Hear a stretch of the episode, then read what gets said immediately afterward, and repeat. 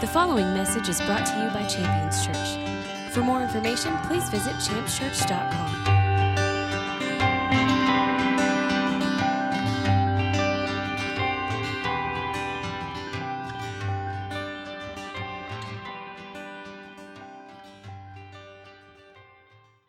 Uh, I want to get into the word this morning. Now, we've been in a series concerning love. I'm excited for where we're at in that series this morning. I want to share a few things with you. Now, as you know, I, I'm always encouraging people to jot a few things down, take some notes. I mean, it just helps to record information, also gives you an opportunity to revisit in your own time because we're here together and we're, we're listening to a message together and, and it's going to have an impact, but God is always speaking and ministering to you personally. I mean, his love for you can't be measured, and he's, he's very committed to your maturity and your growth, and he's constantly ministering to you personally. And when you revisit the word in your own time, I, I can assure you great things will come from that. So here's a few things that we're going to find as we go through the word together this morning. Uh, one, we're going to find how everyone knows you're a Christian. So uh, this week I had an interesting week. It had some, some uh, uh, unusual uh, activities that that are, are not in every week, but uh, there was a question that was asked, and it was a, a, great question to be asked, and it was, How do I know if I'm a Christian? How do I know that? Well, it's pretty interesting to think about that. I mean, you might hear that quick question, excuse me, and just think, uh, uh, you know, next, moving on, let's get to the next question, but that's a good thing to ask. So there's something in the scripture that God put in the word on purpose that reveals how everyone around us knows that we're Christians. And it's important to examine our lives to see if that exists. A second thing that, that we're going to find in the Word is why we are armed with the Word of God. So we're in Texas, hallelujah. I can't believe that didn't get like an amen or, uh, yeah. We're in Texas, so when you talk about being armed, you know, nobody stiffens up or gets weird. We're used to being armed, but God has armed us, and He's armed us with the Scripture. I mean, He's even called the, the word the sword of the Spirit. So, being a, a weapon in a spiritual realm, the sword of the Spirit, uh, we're going to find out why we're armed with the Word of God. And then another thing that we're going to find is what it means to love your neighbor. We'll see that Jesus says that's a very important thing. We need to find out what that actually means so that it becomes more than just a poetic statement that sounds nice, but it becomes an actual lifestyle that we're able to uh, live out and glorify God. Uh, so I want to get into the word here. We, we've started with some passages over the past few weeks that have been the foundation for the series. We're going to do that once again. If you have your Bibles, you can turn to 1 John chapter 4. 1 John chapter 4, we're going to look at verses 7 through 12. We're going to find the, the importance and the value of love in these passages. Of course, you can find them in other places in the Word, but there's uh, some wonderful and powerful promises attached to love and its existence in and through our lives as we read here in 1 John chapter 4. Beginning in verse 7, it reads like this Beloved, let us love one another, for love is from God, and everyone who loves is born of God and knows God. The one who does not love does not know God, because God is love. And by this, the love of God was manifest in us, that God sent his only begotten Son, Jesus, into the world so that we might live through him. And this is the love, not that we loved God, but that He loved us and sent Jesus to be the propitiation for our sins. That simply means Jesus took your place. That word propitiation is in your Bible three times, and they're all very powerful and, and wonderful verses uh, to pursue. If you want to look up that word in your own time, uh, it, it would be a great word study. But it simply means that Jesus took your place. That cross was meant for you, and He took your place on it. Now, I want to go down to verse 12, and in verse 12, uh, the, the back half of verse 12 reads like this If we love one another, God abides in us, and his love is perfected in us. Now, I want to stop there for a second because I, I, I really am, am made to stop at the word if. I mean, anything that introduces condition causes me to pause.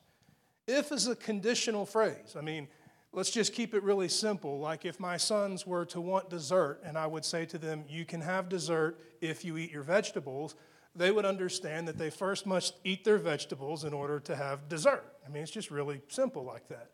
So it's, a, it's introducing a condition here, and, and we need to take a look at this. I mean, if we love one another, God's God abides in us and his love is perfected in us. Well, God abiding in us is a wonderful and powerful thing. I mean, in fact, God's abiding presence is, is eternal life, according to the scripture. And, and his love being perfected in us is really the key to a life that is filled with, with courage and strength and faith. I mean, God's perfect love has a wonderful effect. Uh, take this verse down for your notes. I mean, 1 John chapter 4, verse 18. It talks about the power of God's love being perfected in us, saying that there's no fear in love but rather that perfect love drives out or casts out all fear. I mean, all fear, it's absolute. It, doesn't mean some of it stays and some of it goes. It's talking about the absolute authority to eliminate anxiety and fear. So we see some wonderful and powerful things here as it concerns love, and we see it attached to that condition. If we love one another, if we love one another, that makes me want to focus in my life and in my ministry, I mean, with this congregation, I, it makes me want to focus on a goal, a goal of loving one another. Not simply growing academically, even though that's a wonderful and, and, and powerful thing, but growing relationally is what God has called us to do to fellowship with each other, to be sensitive to one another and, and to each other's needs, to offer up love to one another in such a way that we see uh, the powerful results of God's promises manifest in our lives and in the lives of those around us. Uh, now, Jesus gave us a commandment. You'll see he says, A new commandment I give you, that you love one another, even as I have loved you. Now, he's saying this in John chapter 13, and he goes on to say, uh, That you would love one another. This is my call upon your life. And by this, all men will know that you are my disciples if you have love for one another. I mentioned before we're going to find out how all of the world would know that we're born again, that all the world would know that we are bought by the blood of Jesus, that we're powered and, and led by the Holy Spirit. I mean, all of those things aren't identified by the bumper stickers on our cars or the number of prayer meetings we attend, but rather the lifestyle that we live as it concerns each other. By this, all men, I mean, I love that it's all inclusive, it's absolute. All men, not just you know, the church congregation, but all men. The person that is, is checking you out at the grocery store, the person that's rotating your tires, uh, the person that you sit next to at work. I mean, all men are included in this category. All men will know that you are my disciples if you have love for one another. So I can see that loving each other is a really important thing here. I mean, it's, it's, it's a powerful thing. It's, it's a condition that, when it's fulfilled, opens up the door for fellowship with God, Him abiding with us, and for His love to be perfected in us. That love that can cast out fear and anxiety. I mean, to love one another literally positions us to be led by God, to abide in His presence, and to live a life that can stand in faith and in boldness and in courage in the face of all that would lead the rest of the world into anxiety and fear and panic. Loving each other is an important thing. So that's really been the foundation for the series to understand what that means. What I mean, what is love? I, I say it a lot. I mean, we talk about it. It's in our vocabulary often. I mean, I, I could tell you just jokes about things that I've declared my love for. I mean, people say they love movies. They say they love, you know, different things that, that they eat or consume. I mean, I've eaten a hamburger before and said, man, I love this burger. I mean, I've driven past restaurants and say, I love that. Re-. There's a lot of love for food in my life for some reason. And I can tell my wife I love her. You know, I love you. I love you. And it's, it's become a routine thing to say. Uh, but when stuff becomes common, when things become common, they can lose their, their potency, they can lose their, their power. And, and that word has become a very common word in a lot of our vocabularies, and it can lose its oomph. So we're wanting to regain that. We see the importance of love, and so we're revisiting what love is for the purpose of seeing to it that love exists in our life. And we find that definition, excuse me, in 1 Corinthians 13. 1 Corinthians 13, beginning in verse 4.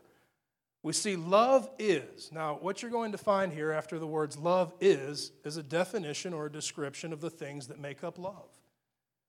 Love is patient. I mean, I can stop right there just so that you get an indication of where we're going with this. It's very easy for me to tell my children that I love them. Is it, is it with the same ease that I could confess that I'm patient with them? Uh, love is patient. Love is kind. Once again, it's very easy for me to declare my love for my wife. I love you, honey. But could I just as easy, with a clear conscience, say, I'm kind to you? Love is made up of these things, and if these things don't exist in our lives, then love is a word used in vain. Love is patient, it's kind, it doesn't envy, it doesn't brag and is not arrogant, it does not act unbecomingly, it doesn't seek its own. Love is not provoked, love does not take into account a wrong suffered. And your King James Version would say it doesn't think evil. It doesn't rejoice in unrighteousness, but rejoices in the truth. Love bears all things, believes all things, hopes all things, endures all things.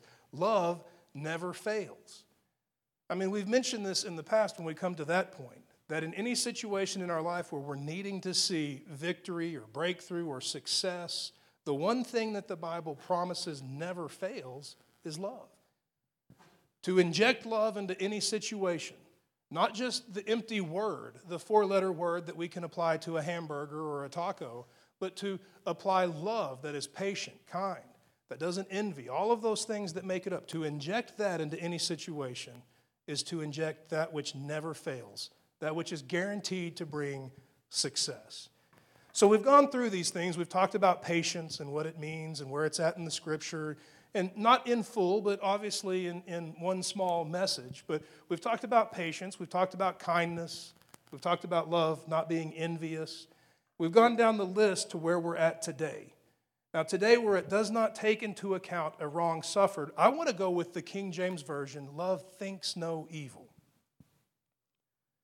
Love thinks no evil. Now, doesn't really matter in the room here. I mean, normally I'm reading a, a New American Standard. That's normally what I would read, but in this case, I'll generally cross reference with a King James Version. I, I, really like some of the accurate translations of the King James Version, and in this situation, I want to apply that. Now, the reason why I read a New American Standard rather than a, a King James is because I, I really don't speak that way. Let me say that differently I do not speaketh that way. So it's hard for me to read that. When I read it, my brain just kind of locks up and it all gets muddy and and some people read that and, and that it flows. For me, it just doesn't. But I do like that interpretation.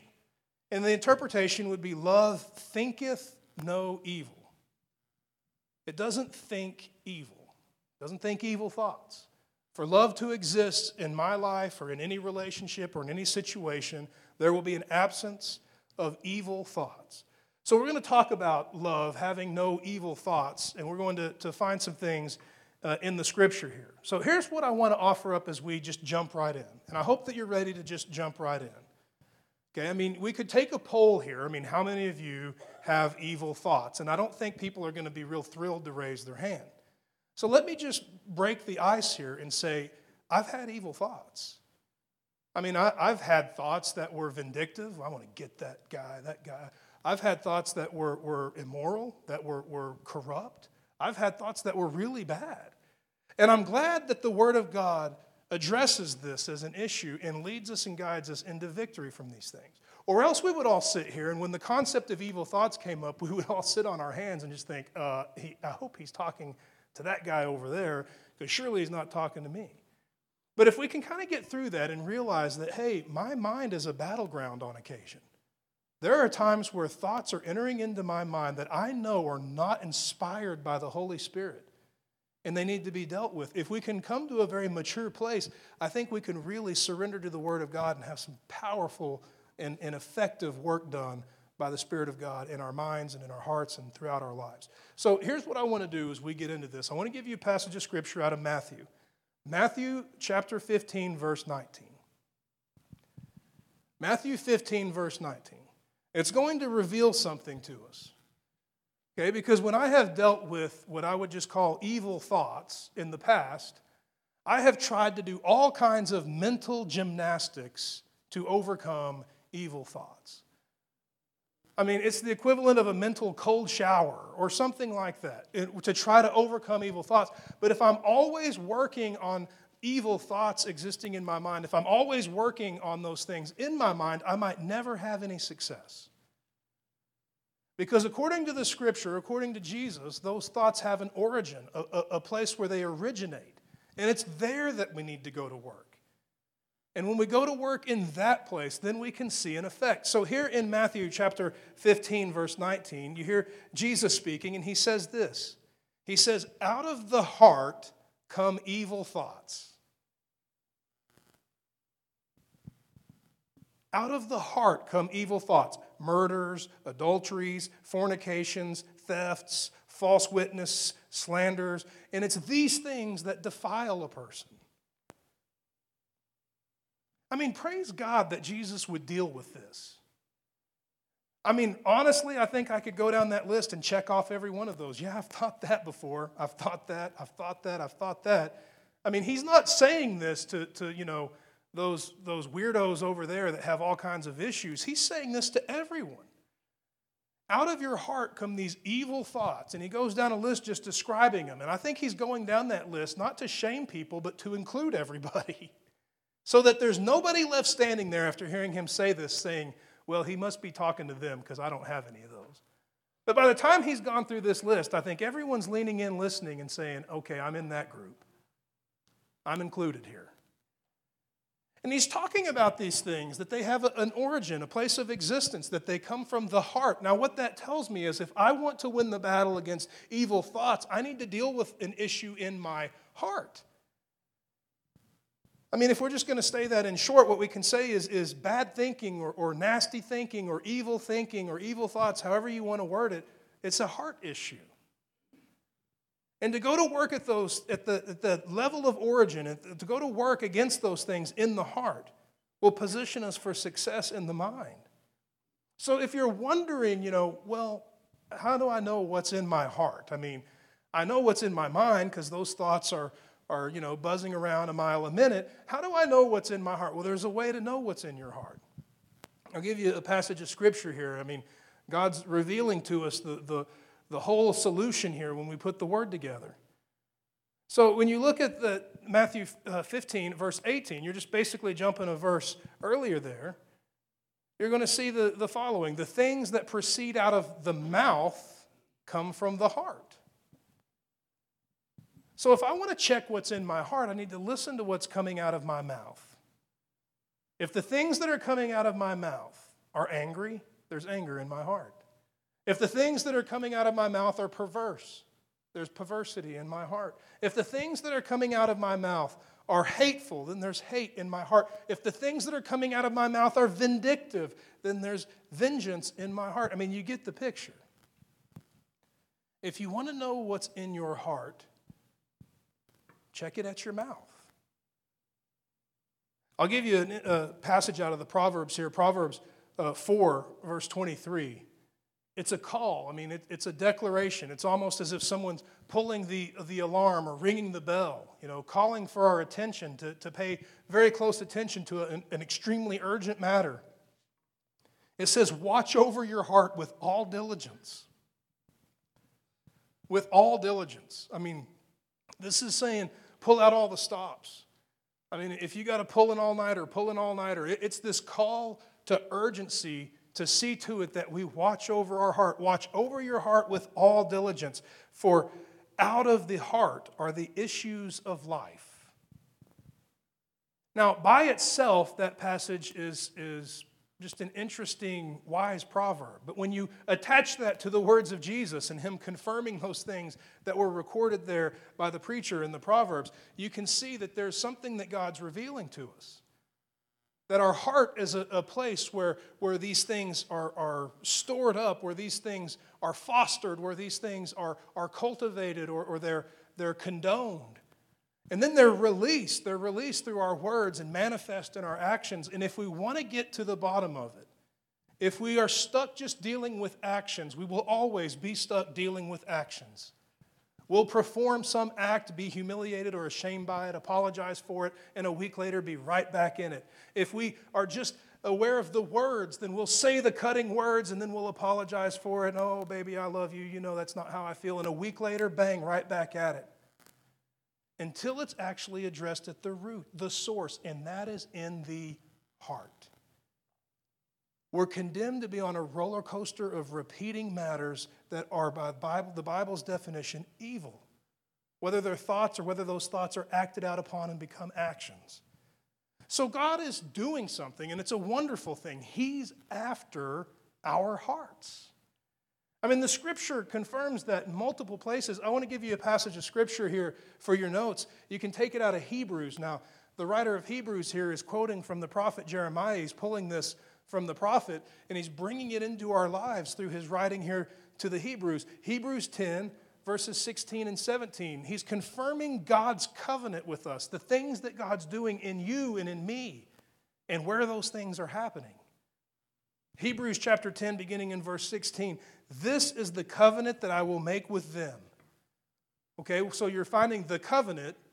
I, in this case, is God, and them is us, me and you. This is the covenant that I will make with them. This is the covenant that I will make with them, says the Lord. I will put my laws upon their heart, and on their mind I will write them. And he says, And then their sins and their lawless deeds I will remember no more. I mean, this he's talking about new birth. He's talking about the full work of Jesus Christ. Everything that we celebrate in our, our salvation and our being born again is being described here. And that covenant describes a work that's done in our heart and in our mind the work in our heart to, to minister to the source of where all of those corrupt and all of those evil and all those foul and all those dark thoughts originate. And then to work on the mind so that those things that, that, that would slip through could be filtered and surrendered, that we could live out a life trusting, believing, knowing that God is at work in us, and that those things that shouldn't be there don't have to be there, all by the power of the blood of Jesus and the presence of the Holy Spirit. I want to give you a passage of scripture out of Romans. Romans chapter 12, I want to read verse 2 because it speaks of something that needs to take place in the life of every believer. It says, Do not be conformed to this world, but rather be transformed. Now, I mean, I want to stop there for a second.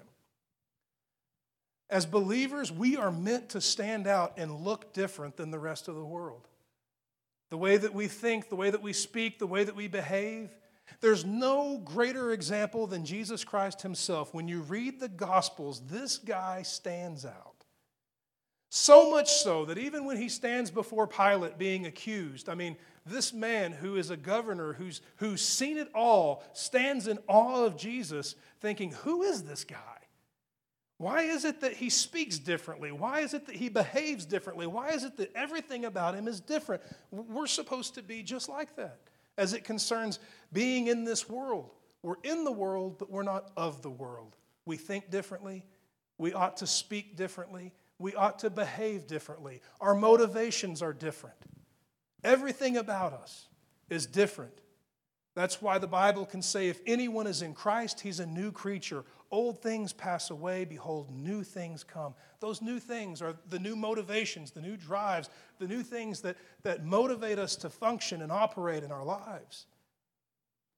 Now, Romans is saying, don't be conformed to this world, don't look just like the world, but rather be transformed. And now it says how that happens by the renewing of your mind, so that you may prove what the will of God is, that which is good, acceptable, and perfect. Now, I don't want to take a rabbit trail here, but I do want to share something with you that I personally find interesting, okay? So don't think that this is the point, but it's just an interesting thing to be aware of. Now, when I look at the gospel and I look at the scripture, I see that Jesus Christ is the apostle. He's the example set before us. That even as Christians or little Christs, we're meant to be moving in the direction of, of who he is. I mean, literally, we're called to be just like Jesus. So when I see his ministry, I'm seeing and I'm seeing everything about it has a purpose and intention for my life. When I, when I read about the things that he does, when I read about the things that he says, I'm realizing this is not just a cool story for good reading, but this is an example on how I'm meant to live my life. Now, there's an area of scripture that when I, when I was first born again, I remember reading it and, and thinking, well, that's weird.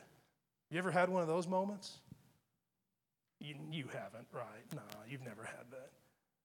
And it's an area of scripture where something happens there, and I'm thinking, I can't apply that to my life. I really don't understand what's happening there. And it's, it's a passage of scripture. It happens, uh, it's recorded a couple of times in the gospel. You'll see it in Matthew, you'll see it in Luke. And Matthew would be 17, chapter 17, Luke uh, chapter 9, where you'll see Jesus with, with a handful of the disciples go to a place where he's met by the prophet and he's met by Moses. And as he's standing before them, he, he is, the Bible uses the word transfigured. And he turns completely white. His clothes turn white.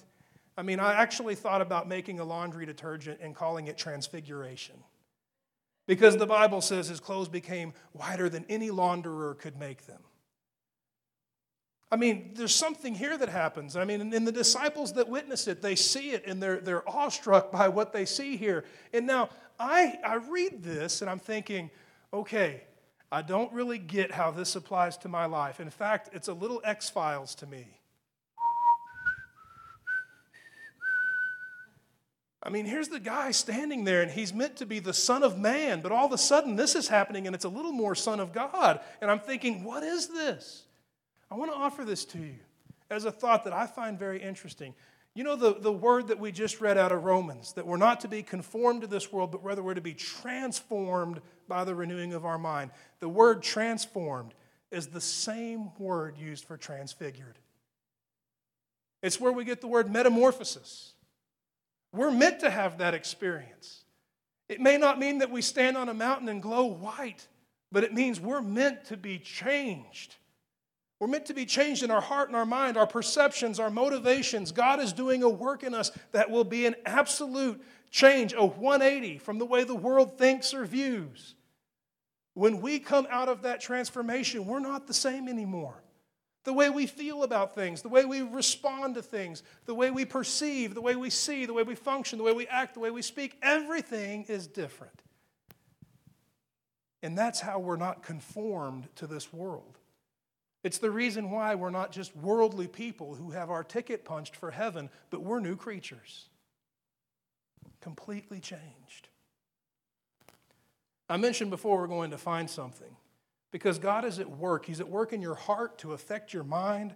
I mentioned we're going to find why we're armed with the Word of God, why it's the sword of the Spirit. Now, we had uh, some conversation about this, I believe it was just last Wednesday in the discipleship. It was really great and powerful. I want to give you a passage of scripture here on why we're armed with the word. I'll give you a passage of scripture out of Second Corinthians. I want to look at verse 10. We're going to look at verses, uh, sorry, chapter 10, verse 3 through 6. Now, it speaks of our situation or our circumstance. I mean, it says, though we walk in the flesh, I mean, that means you're here on the earth in bodily form, right here and now, dealing with other people that are in bodily form in the situations and the circumstances that exist here on the earth. For though we walk in the flesh, we don't war according to the flesh. For the weapons of our warfare are not of the flesh, but they're divinely powerful, meaning having the power of God for the destruction of fortresses. And then it goes on to say what it is that we're destroying. We are destroying imaginations and every lofty thing raised up against the knowledge of God. We're taking every thought captive to the obedience of Christ. Well, let me get something out of the way here. God loves creativity. This isn't a slam on creativity. When it's talking about imaginations, it's talking about all of the temptations to, to believe and to think outside of what is true. That God has established the truth. So here's a great example of where the weapons of our warfare would have come in handy. I mean, you're going to have to go back a little bit, and if this is a bit of a rabbit trail and you don't know the story, don't worry, we'll get back to where we're going. But think about Eve in the garden, having heard from God that if you eat of that tree, you'll surely die. And then here comes the serpent. And he says to her, Ah, now come on, Eve. You really think you're going to die? I'm telling you, you eat of that tree, you're not going to die. All of a sudden, these imaginations and thoughts exist in her mind that go against what God said. And when she surrenders to those things, she's led down a path of destruction. But we've been given something by the Spirit of God, the very Word of God, to exist, to be written on our hearts and our minds for the purpose of capturing those thoughts. And when you think of the word capture, I want you just to consider like a checkpoint. Everything that goes through my mind has to pass through that checkpoint. If it is of God, it can go through. If it's not, we're going to destroy it. We're going to destroy it with the weapons of our warfare, which is the word, the sword of the Spirit. God's at work in our hearts to affect our minds. Now, there's something that's great here. I mean, I want to share this with you. It might sound a little goofy, but I want to tell you what we then understand once we understand. I know it sounds goofy, but what you understand once you understand. And I want to turn to an area of the gospel here that I believe needs to happen in all of our lives.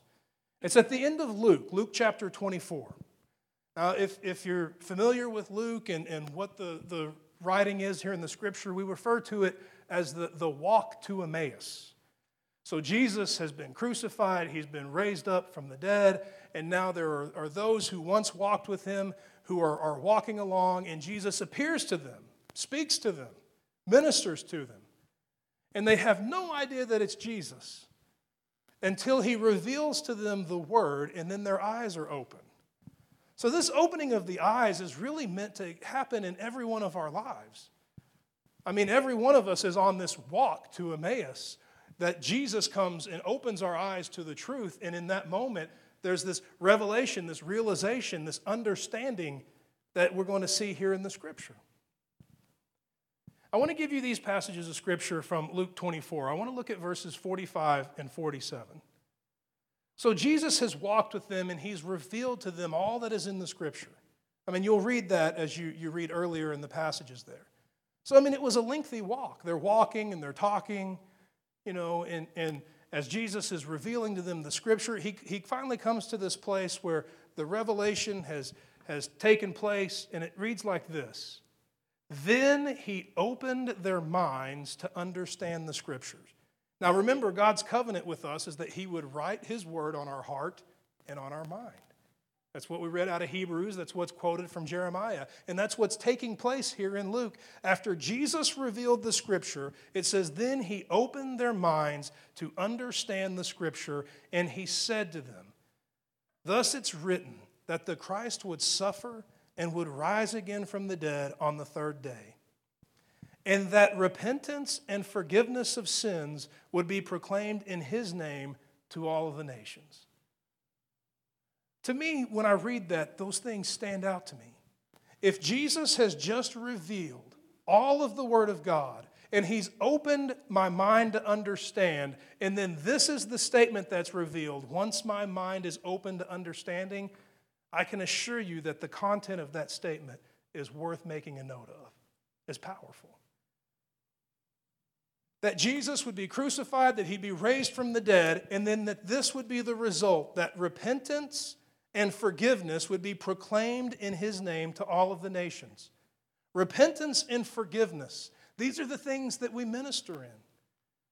I mean, if we were to have a, a ministry need in, in, any one of your lives and you came and you said, I need ministry in this, there's this, this issue in my life, a stronghold of anger or a stronghold of hate or a stronghold of lust, and I want it out. It's ruining my life, it's ruining my marriage, it, it's, it's invaded my household, and I want to shut the door to this, it's got to go.